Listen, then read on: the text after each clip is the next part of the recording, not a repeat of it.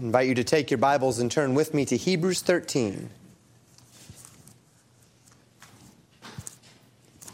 Leaders in the faith.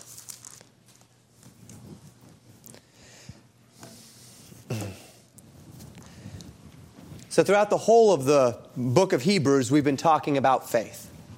More recently, in Hebrews 11 into Hebrews 12, we have been compelled by a great cloud of witnesses to follow in their faith. Their examples, they help us. The Bible presents us in this vein timeless examples.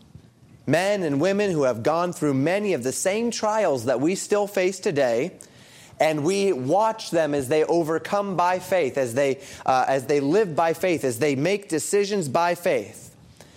And we learn and we grow. But by God's grace, it is not only distant examples of men and women, those that have gone before us, that we can look to in our quest for faith. By God's grace, and indeed by His design, we ought to be able to look to contemporary examples of the same. And that's what Paul is going to speak to today. Following contemporary faith, following leaders in the faith. You're there in Hebrews chapter 13. We're going to look at verses 7 and 8 this evening. The Bible says this Remember them which have the rule over you, who have spoken unto you the word of God, whose faith follow, considering the end of their conversation. Jesus Christ the same, yesterday and today and forever. So let's talk about this together. The Bible says there in verse 7 Remember them which have the rule over you, who have spoken unto you the word of God. The verse begins with a command, and that command is to remember. And the object of this remembrance is to remember them that have the rule over you. And this is the first of three times in the, in, in, in, this Hebrews chapter 13, in, in this context, where Paul will reference this group called them that have rule over you. Here in verse 7, the Bible tells them to remember those that rule over them. In verse 17, they'll be called to obey those that have rule over them. And then finally in verse 24, they'll be called to salute those that have rule over them. And notice this word, have the rule over you. I give you uh, the, the Greek term there is that second word on the slide. It means, by definition, to go before, to lead, to command, to account, or to esteem. Now, this word is actually quite a broad word. It's not the normal word for leader, it's not a word for king, it's not a word for lord, it's certainly not the word for pastor or for bishop or for elder. It is a word which means to go before, to lead, or to esteem, to account something. And this is an interesting word here. In the other epistles, without exception, the word does, is not translated leader, it is translated uh, by, by the concept of a mindset to account for something or to esteem something to be true. Only here in Hebrews, and then in the narratives of the Gospels and Acts, do we see this idea of someone who you might follow or someone who goes before you? And what all of these ideas, both the, the accounting and the steaming, the mindset, the, the going before, all of these things have in common is that first definition to go before. A leader, especially a Christian leader uh, in a Christian context, in the context of one who is a born again believer and so a part of what the Bible calls the church of Christ, those who are followers of Christ.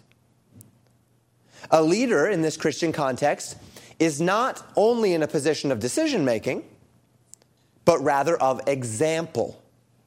A leader is one who has gone before and who has shown you, as we'll see as we continue in the verse, by the fruit of their lives the truth of their words. He has, as it were, gone to a place of faith prior to you, and so he can, by the fruit of his life, show you what a faith decision looks like how to go about it, and what its results will be. And this is very much the flavor of the word as it relates to the definition of accounting or esteeming something to be true. To have gone before some decision or some consideration and then to have pre-decided that decision. Let me show you an example of where Paul uses this word, this same word that we have here. It's the Greek word hegeomai, which is neither here nor there, but where he uses this same word in another context and we, we can see how, how this is used. It's a familiar passage, Philippians chapter 3 3, verses 7 and 8.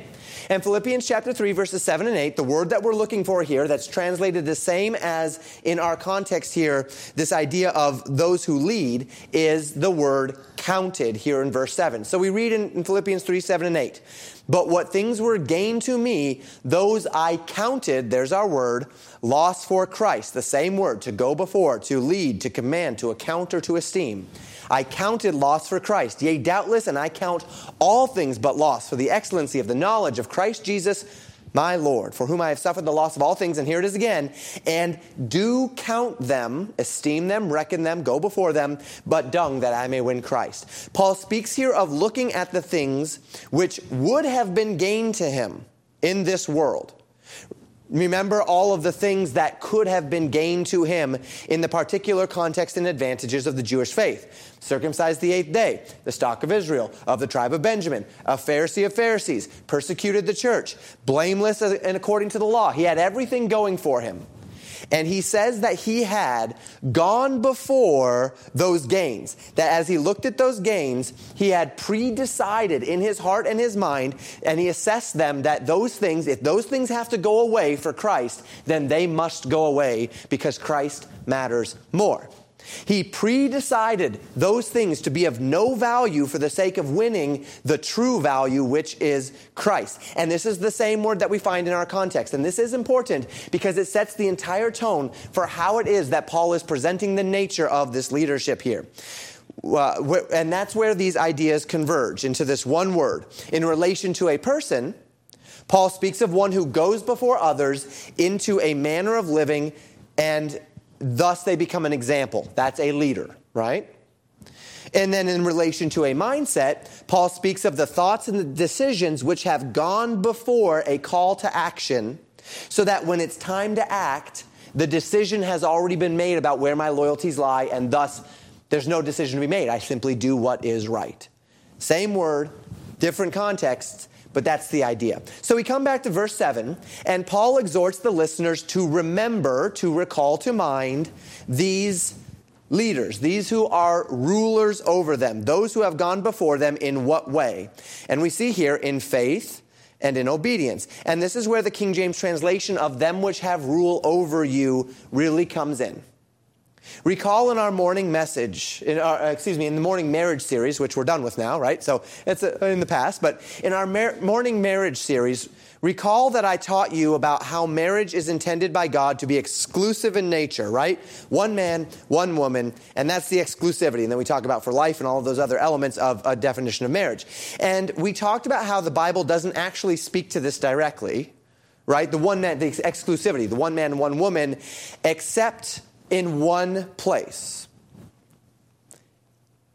And we talked inferentially about how God likens himself to a bridegroom and he likens his people to the bride. And there is a whole analogy of exclusivity there. So, inferentially, we can say exclusivity in marriage.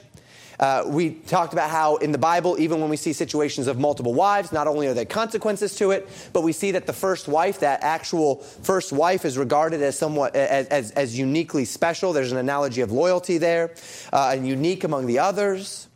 But there was one particular proof that I went to, and, and as I gave you that proof, I said, this is most compelling. This is the one where we can actually draw from the scriptures one man and one woman. That polygamy, though we see it in the Bible, is not God's intent. That, that God's intent is for one man and one woman. And I took you to 1 Timothy 3, where the New Testament teaches that bishops and deacons are commanded to be the husbands of one wife, if you recall that. And then I extended that principle to every Christian and said that by virtue of God's command to bishops and deacons that they must be the husband of one wife, we have biblical proof that all Christian men are expected to do the same. Why?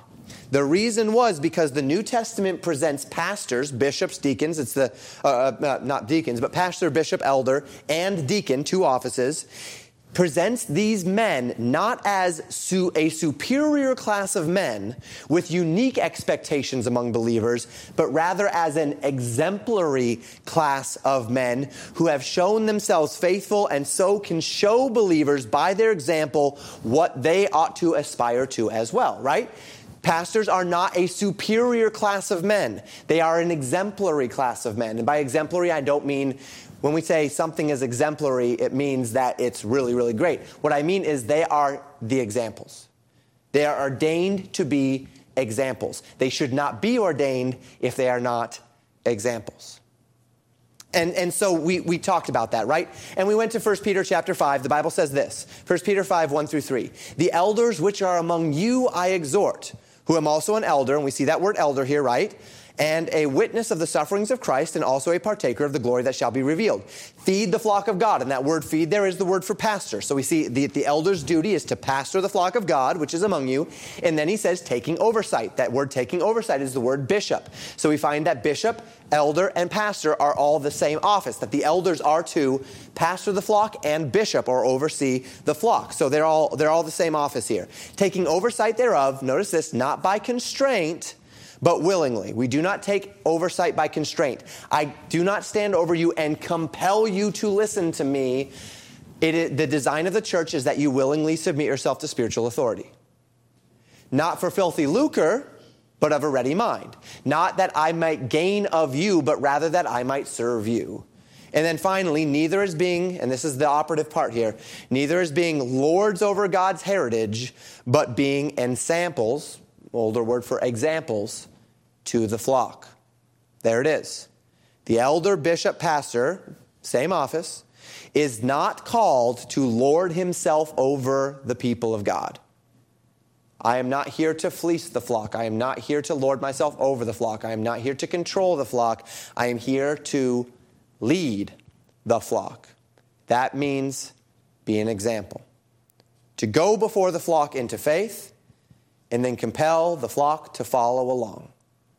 To show them by example what obedience looks like, what faith looks like, what forgiveness looks like, its blessings, its sacrifices, its trials, its rewards, and then to exhort the flock to follow. And this is why the King James translators translate this, them which have rule over you, because they are further described as those who have spoken unto you the word of God. So these are their elders, right? These are their pastors. These are those who are speaking the word of God unto them, and they are testifying the truths of God.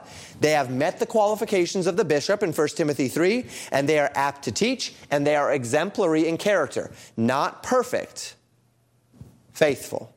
I'm going to say that several times in this message. Not perfect men, faithful men.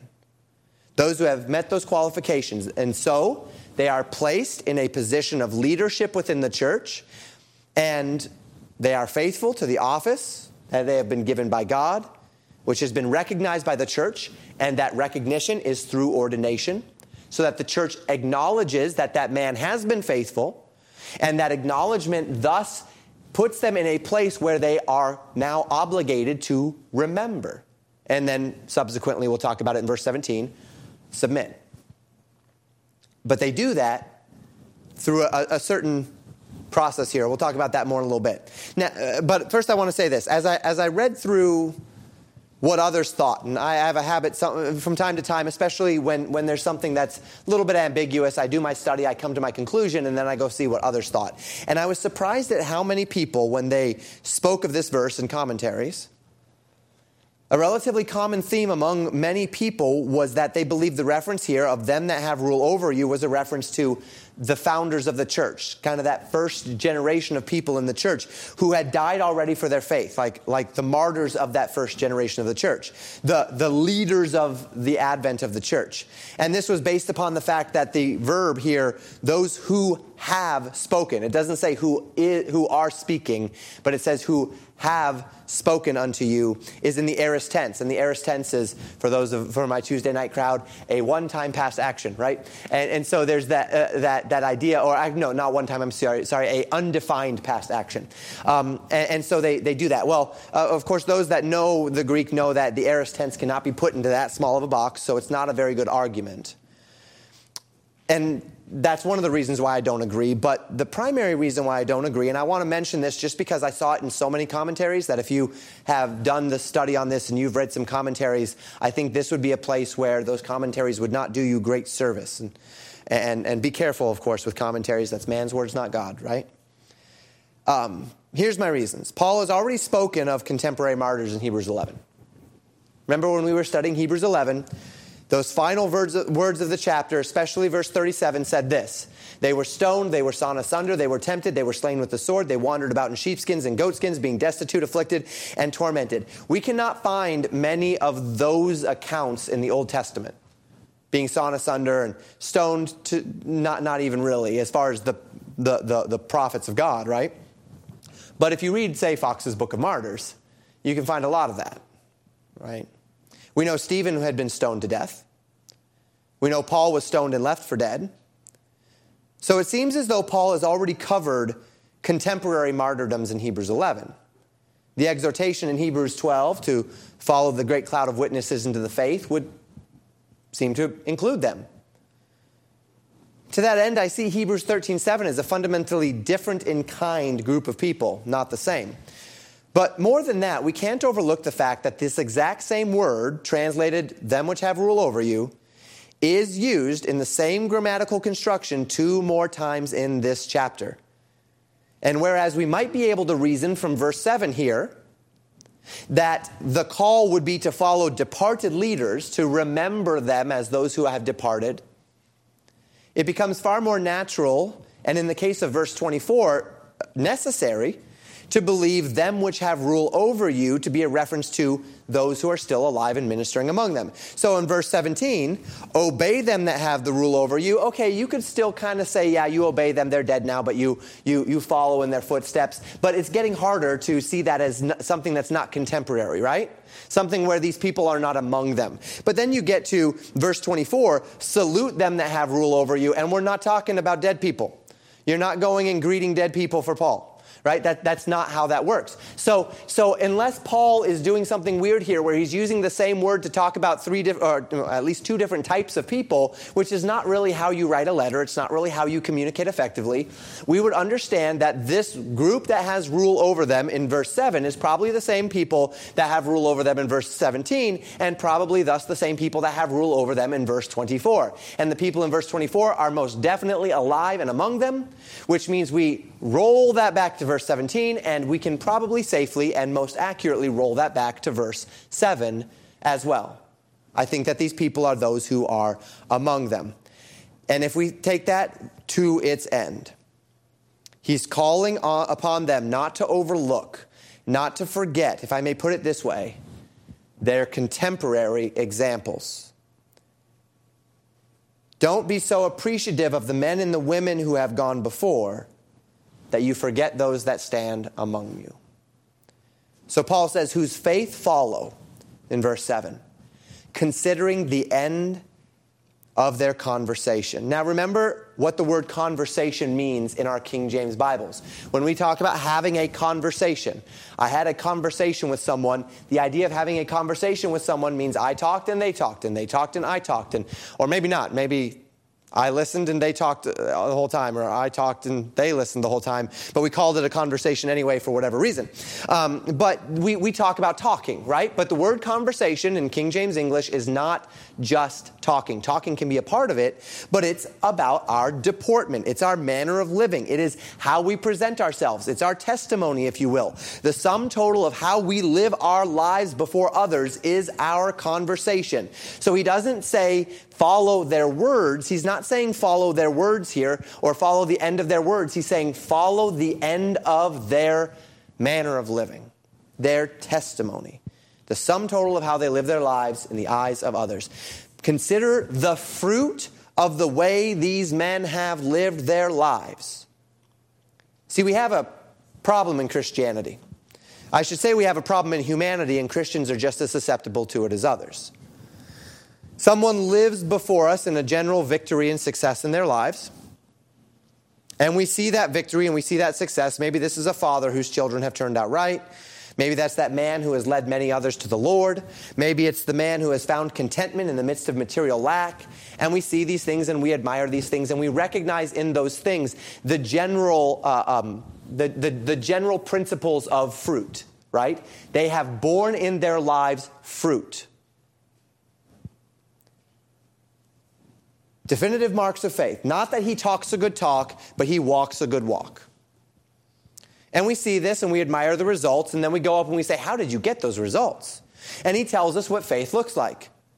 He tells us of the time that it took and the sacrifices made, the obedience, the submission, the humility, the love, the selflessness, all of those things that he had to set aside for the cross, all of those things that he had to do in order to secure the God's results, all of the faith that he exercised and how he had to count all of these other things but loss that he may win Christ and that he may see God's results in this area of his life. And we say, "Oh, well, yeah, I bet that worked for you."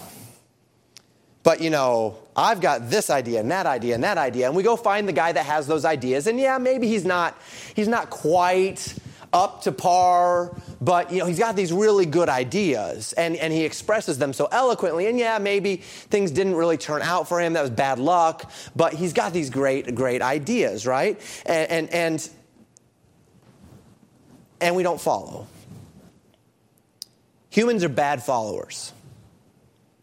And I did see in one of those commentaries it written this way Few lessons are harder for the average Christian to learn than good following. And we'll talk more about this, what I mean by that and what I don't mean by that, um, toward the end of this sermon. So hang on for that. But let's consider the whole verse together in light of this idea. Don't forget about, remember them which stand before you leading you. Those who have spoken to you the word of God in faithfulness and those whose lives are in alignment with what they have said. Those whose lives bear the marks of the fruit that proves that what they have said is accurate as it relates to the Word of God. Follow their faith. So here's the chain of custody for a church as it relates to following the faith. The minister teaches the Word of God to those who submit themselves to his teaching. Those who submit themselves to his teaching do so because he has been placed in the position of leadership in the church. He has been placed into a position of leadership in the church because the end of his conversation, because the marks of testimony in his life testify to a heart of determined faith. Not a perfect man, but a faithful man. And the church recognized he was a faithful man. And in that, in obedience to the scriptures, they recognized a faithful man and they elevated that faithful man to a position of leadership and example. And by virtue of the fact that they willingly elevated that man to a position of, uh, of example and of leadership, they have thus placed place themselves in a position where it is right for them to obey and submit to Him, as well as to remember Him. No man is, no man deserves your loyalty, obedience, submission, or remembrance by virtue of existing, by virtue of a title. But faithful men are worthy of being followed. Not because they're worthy, but because they are exemplary because we would be fools not to follow in the footsteps of those who have shown themselves to be faithful. When you find a faithful man, remember that. Remember him.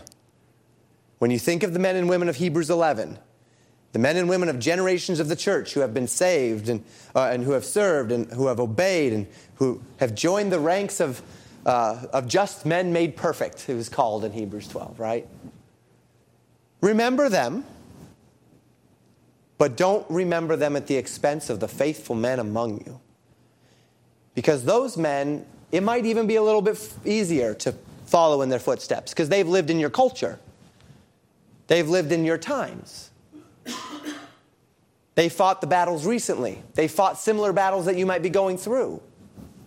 And if they bear the marks of faithfulness, follow.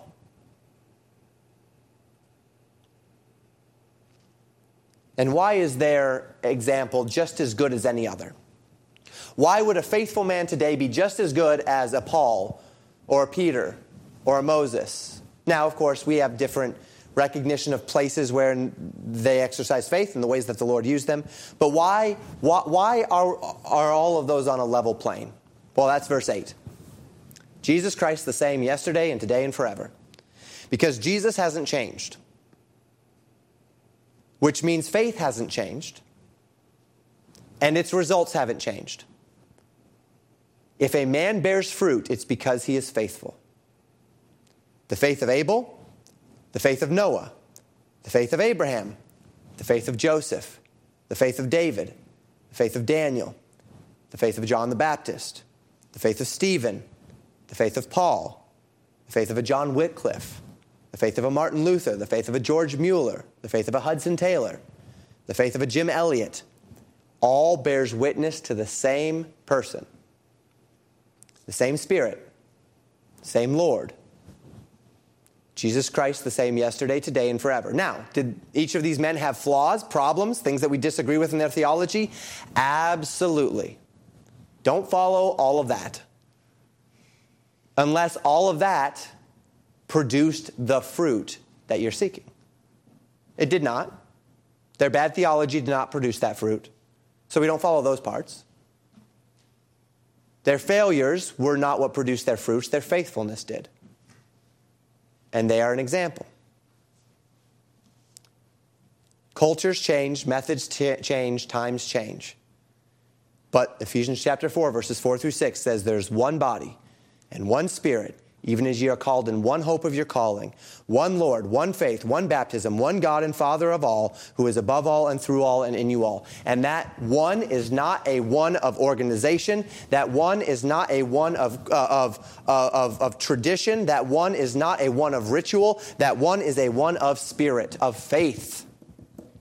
There's only one faith because there's only one Lord. The marks of faith are always the same, and the results of faith are always the same. Now, when I say the results of faith, I don't mean happy, healthy, wealthy, wise.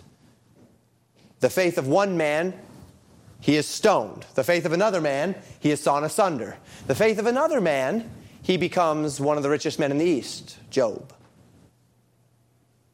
So we're not talking about the, the, the material results, we're talking about the fruit that's spiritual. The fruit of faith is God's results.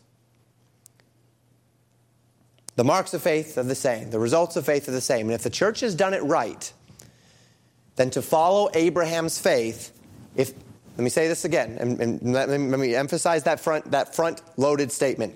If the church has done it right, if this church has done it right, to follow Abraham's faith is to follow Joseph's faith, is to follow Daniel's faith, is to follow Paul's faith, is to follow Hudson Taylor's faith, and is by God's grace to follow your pastor's faith. Now, if that makes you uncomfortable to hear, believe me, it's even more uncomfortable for me to say. I am not, I'm, and by God's, I'm not lotting myself in with those men on any sort of a level except for this fact that by God's grace, I will be faithful too. And if I'm not, then I shouldn't be up here. If those who we follow are all themselves following that faith, and if they have borne the fruit of that faith in their lives,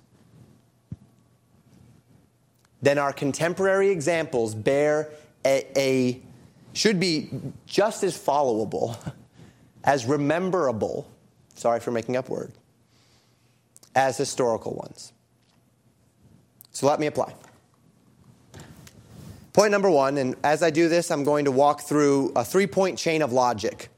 I've already hit all the points of everything. I'm just going to kind of lay it out in a more systematic way so that you can think of it more personally. Point number one those who are worth following are those whose lives bear the fruit of faith. Like I said, nobody is entitled to being followed in the faith. It is something that is borne out by faithfulness. Remember our memory verse for March? We're in April now, but our memory verse for March, 2 Corinthians chapter 10 verse 18. It's only half of our memory verses for March, but it said, For not he that commendeth himself is approved, but whom the Lord commendeth, right? Doesn't matter who commends himself. There's no brownie points in heaven for a man who commends himself. You can throw pastor all sorts of parties and thank you, pastor, for being our pastor. None of that's going to mean a thing before the throne of God. We can have a celebration, cakes, and whatever else. It's not going to matter. You can give me little plaques and trophies that I can put on my desk and hang on my wall, and it's not going to matter before God unless I bear the fruit of faithfulness. Hebrews chapter 11, verse 6, right? Without faith, it is impossible to please Him. God, who is it that the Lord commends? If it is only the, the, the, commendable ones are only those who God commends, then who does God commend? He commends those who please him, he commends the faithful. The marks of a God commended life are the marks of a man whose life bears the marks of faith and obedience. Psalm 37, 23 and 24. The steps of a good man are ordered by the Lord, and he delighteth in his way. Though he fall, he shall not be utterly cast down, for the Lord upholdeth him with his hand. Identify people who follow God, not in word, but in deed. Not a man whose speech is ordered by the Lord, a man whose steps are ordered by the Lord. Who is a doer of the word, not a hearer only. For that man, James says, is a man who's deceiving his own self. So Jesus said, Matthew 7, verses 15 through 20, Beware of false prophets, which come to you in sheep's clothing, but inwardly they are ravening wolves. Ye shall know them by their fruits. Do men gather grapes of thorns or figs of thistles? Even so, every good tree bringeth forth good fruit, but a corrupt tree bringeth forth evil fruit. Bad fruit is the idea there, evil not always meaning wicked. A good tree cannot bring forth evil fruit, neither can a corrupt tree bring forth good fruit. Every tree that bringeth not forth good fruit is hewn down and cast into the fire. Wherefore, by their fruits ye shall know them.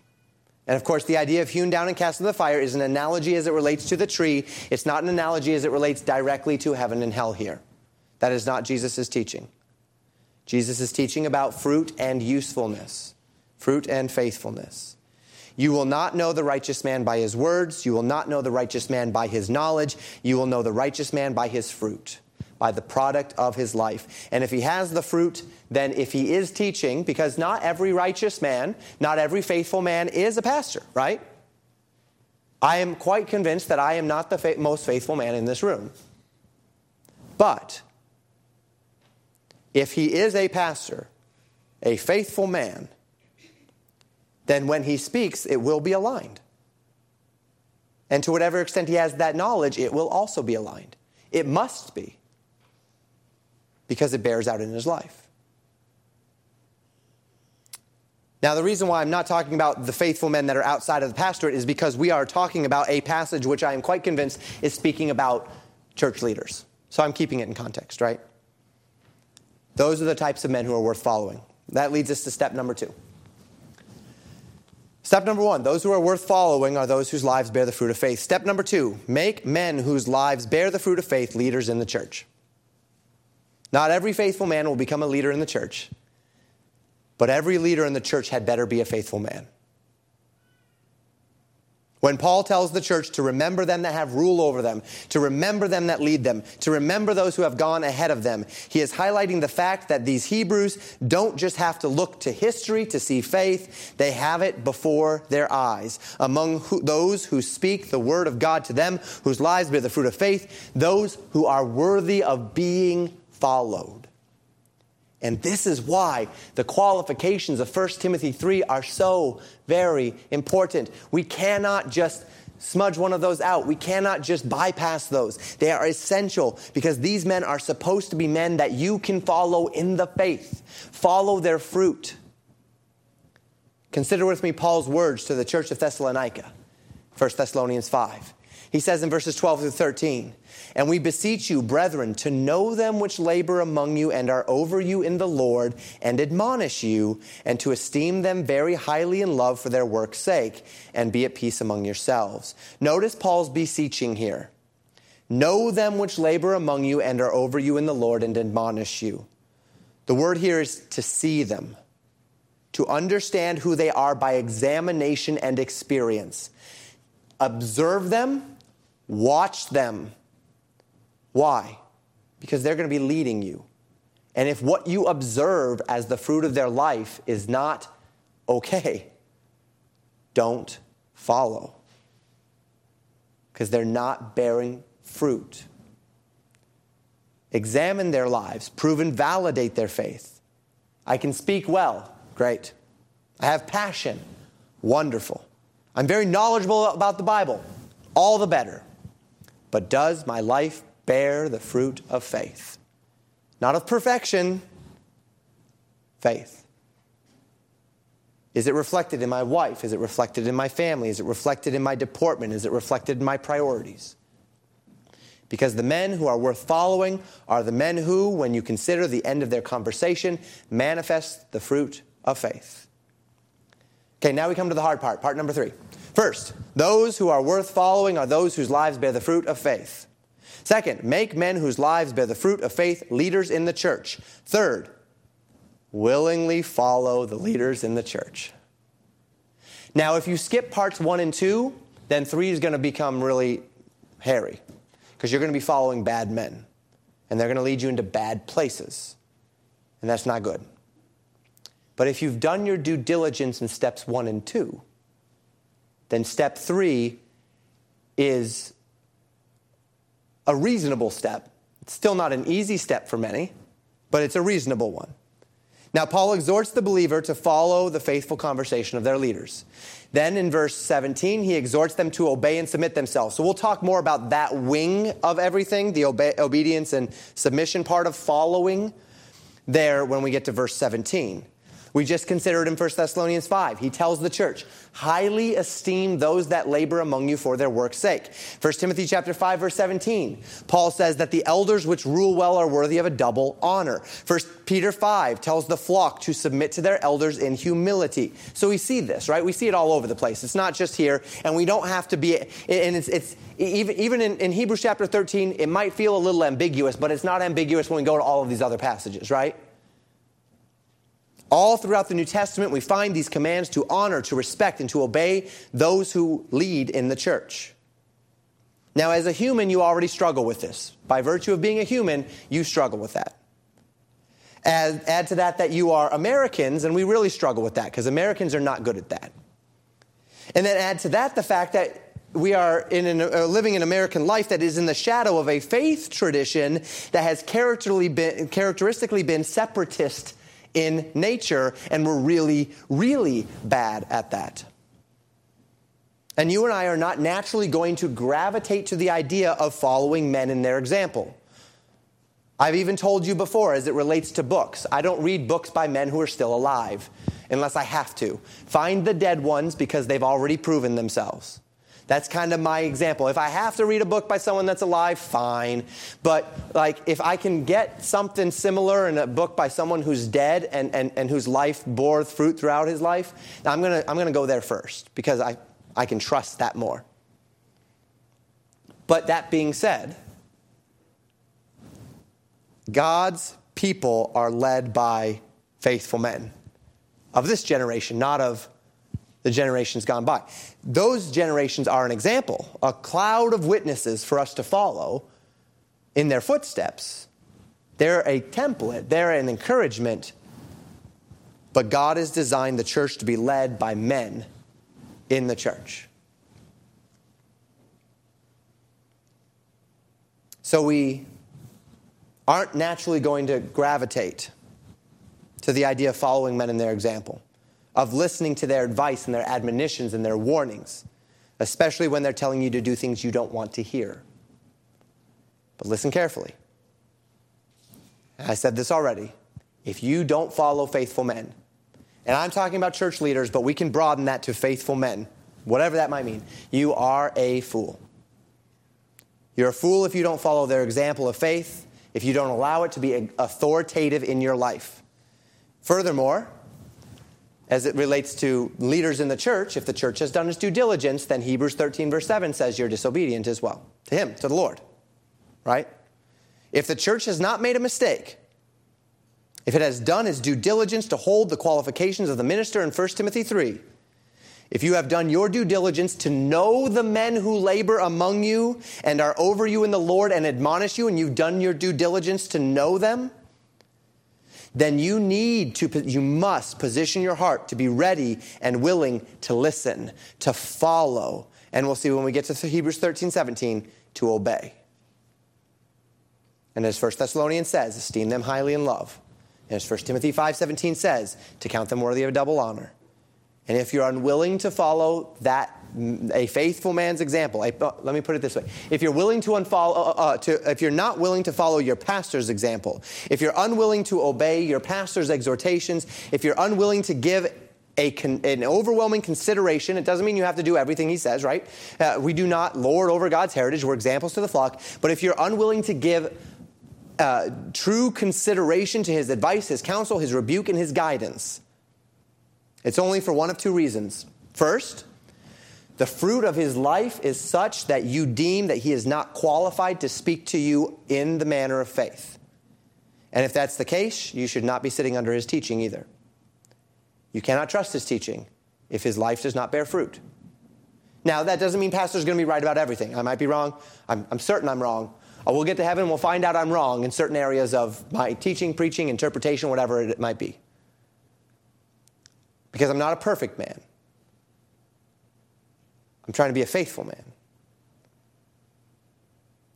But the man who is not faithful has nothing to offer you before the Lord. Yeah, but he's really knowledgeable and, and, and he's got all of these insights. The man who is not faithful has nothing to offer you of value before the Lord.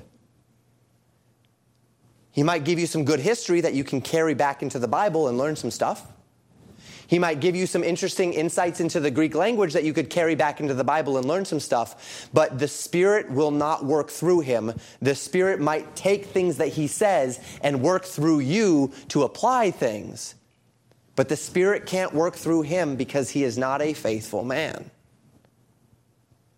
And of course, in a, in a, in a church situation, if the church is in that whole boat, that man needs to get out of that pulpit. He needs to be gone.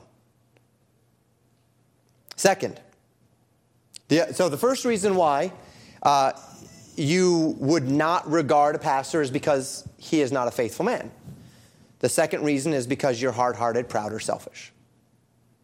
You're treating your pastor like an object for your compartmentalized consumption, denying your pastor the benefits of his office while gleaning from him the pieces that you deem are worthy of your time and effort. You come, you eat, you leave, right? Just give me what you're going to give me, and I'm out of here before you can help. Before you can, uh, before you can uh, insert yourself into my life. This denies the pastor what is rightfully his by virtue of the fact that the church identified and ordained him to that position. And if he, if he does not, if he ought not be there, then get him out of there. I know I'm speaking in the third person here. Let me just let me just make this personal. If I ought not be here, get me out of here. But if I ought to be here, don't deny me the benefits, the privileges, and the responsibility of my office. I don't take it lightly. Don't lightly esteem me. And if you will answer, and, and, and, to the degree that each one of us does our part, we will answer before the Lord, right? That's much of what Hebrews says. If a man whose life is worthy to follow, so that the church ordains him to leadership, a man approved of God, a man whose life and testimony bears the fruit of faith, again, take note, I'm not talking about a man who has been elevated to ministry, but a man whose life, upon examination, does not bear the fruit of faith. I'm talking about a man, nor am I talking about the random minister who comes and you don't know anything about him and he looks like a nice guy and he seems like a nice guy, so you're going to give him uh, the, the, the props that are due unto him. I'm not talking about those kinds of men. You don't, the, the first man does not bear fruit, the second man is not known of you. But when you have a man who is known of you and who bears fruit, Upon examination, if such a man has invested himself into you before the Lord in whatever capacity, Paul tells as a minister of, uh, of Jesus Christ, he tells Timothy in 2 Timothy 2 4, uh, 4 2, excuse me, rebuke, uh, reprove, rebuke, and exhort with all longsuffering and doctrine. That's the job of the minister. If such a man has been faithful to you in reproving, rebuking, or exhorting you, don't take it lightly whether that's your pastor, whether that's your faithful father, whether that's your faithful, um, a faithful mentor, whether that's a, a fa- if he is a faithful man, he has borne that fruit, the fruit of faith in his life, don't take it lightly. And if he has been ordained, really don't take it lightly because you put me here. And you shouldn't have done it if you weren't willing to listen. And if you reject it, if you refuse it, if you belittle it, if you disregard it, then you're in the territory of disobedience and judgment. And if I'm not faithful, then I'm in that territory. And so we each do our part, and we become what the church is supposed to be. And so God help us. Three points. Those who are worth following are those whose lives bear the fruit of faith. Make men whose lives bear the fruit of faith leaders in the church. Willingly follow the leaders in the church. And with this, by God's grace, we obey Hebrews chapter 13, verse 7. Remember them which have rule over you, who have spoken unto you the word of God, whose faith follow, considering the end, the result of their conversation. Thank you for listening to Pastor Jamin Wickler from Legacy Baptist Church in Buffalo, Minnesota. More information about Legacy Baptist Church and a library of sermons are available at www.legacybaptistchurch.net.